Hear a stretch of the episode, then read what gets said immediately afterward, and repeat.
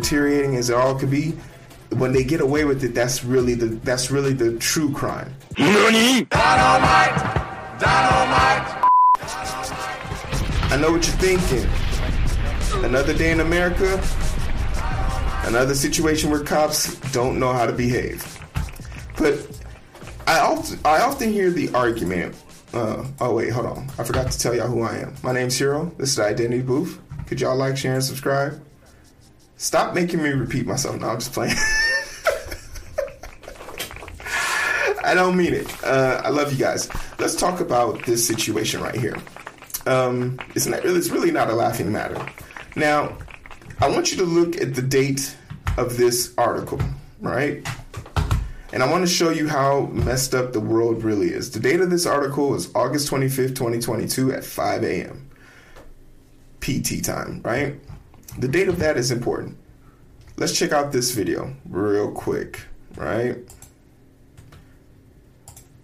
This type of conduct obviously cannot be tolerated anywhere in our society. Two former police officers are facing criminal charges and the ire of the district attorney and their former chief after being charged with spray painting a swastika inside a car. 29 year old Christopher Tomsic and 28 year old Cody Weldin are the former Torrance officers who have pleaded not guilty to charges of felony vandalism and conspiracy to commit vandalism. The city says both left the department in 2020, but they're not the only cops in trouble. The DA says keep in mind, they left. They left. They didn't get fired. They left. They got to keep their pension and they got to keep all their benefits. And if you remember in the very beginning of the video, the police chief said, We will not accept bigotry or racism. You sure did accept that. Even within the same video, this video is less than three minutes long. They can't hold each other accountable in a three minute long video. It's there. It's impossible. Their words mean nothing at this point. As the investigation revealed at least 13 other officers exchanging racist, homophobic, and anti Semitic messages. They're all now on administrative leave. Let me be clear. I will aggressively pursue any form of racism, bigotry, hate, or misconduct at the Torrance Police Department. It's unacceptable, but it becomes doubly unacceptable when we have the people that are sworn to protect all of us to engage in this behavior. DA George. It's really not that uh, uh, unacceptable, really. Um, but the reason why the date is so important because if you look at the date here, this video if you remember in the video, they said 2020, but the date of this video is dated back to 2018. So this video is super old. But this is the video that popped up when I typed in the same police department, the Torrance Police Department of Los Angeles. When I typed their name in, the Torrance Police Department in California, this video popped up first. And it wasn't until I specified the new racist accusations that I that I now got the proper video for it, which is this one. So let's talk about this. New, new, you see the word there? New racist Texas text revealed Torrance cops talked about hurting and killing black suspects. The same, the day after Torrance police shot Christopher DeAndre Mitchell in 2018, his mother and dozens of his loved ones staged a protest outside the department headquarters. At the same time, a group of officers, including the two who had killed Mitchell, were discussing the situation via text. Was going to tell you, all that those niggers, family members, are all pissed off in front of the station. One wrote, according to court documents recently reviewed by the Times. Court records show the officers later mused about what might happen once the identities of those who shot the 23 year old became public. Gun cleaning party at my house. When they released my name, one asked. It's kind of mind-boggling when you think about it. And I just want to know what happened to those other dudes, right? Who were who drew the swastika, type of conduct, who drew the swastika and and and said not guilty.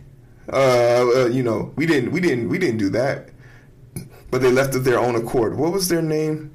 Um, I'm gonna Google it and find it, but it's it's mind boggling to me that every time every opportunity we get to like it's it's one of those things where you it becomes not harder for me to believe because nothing that police do will ever surprise me ever, ever again.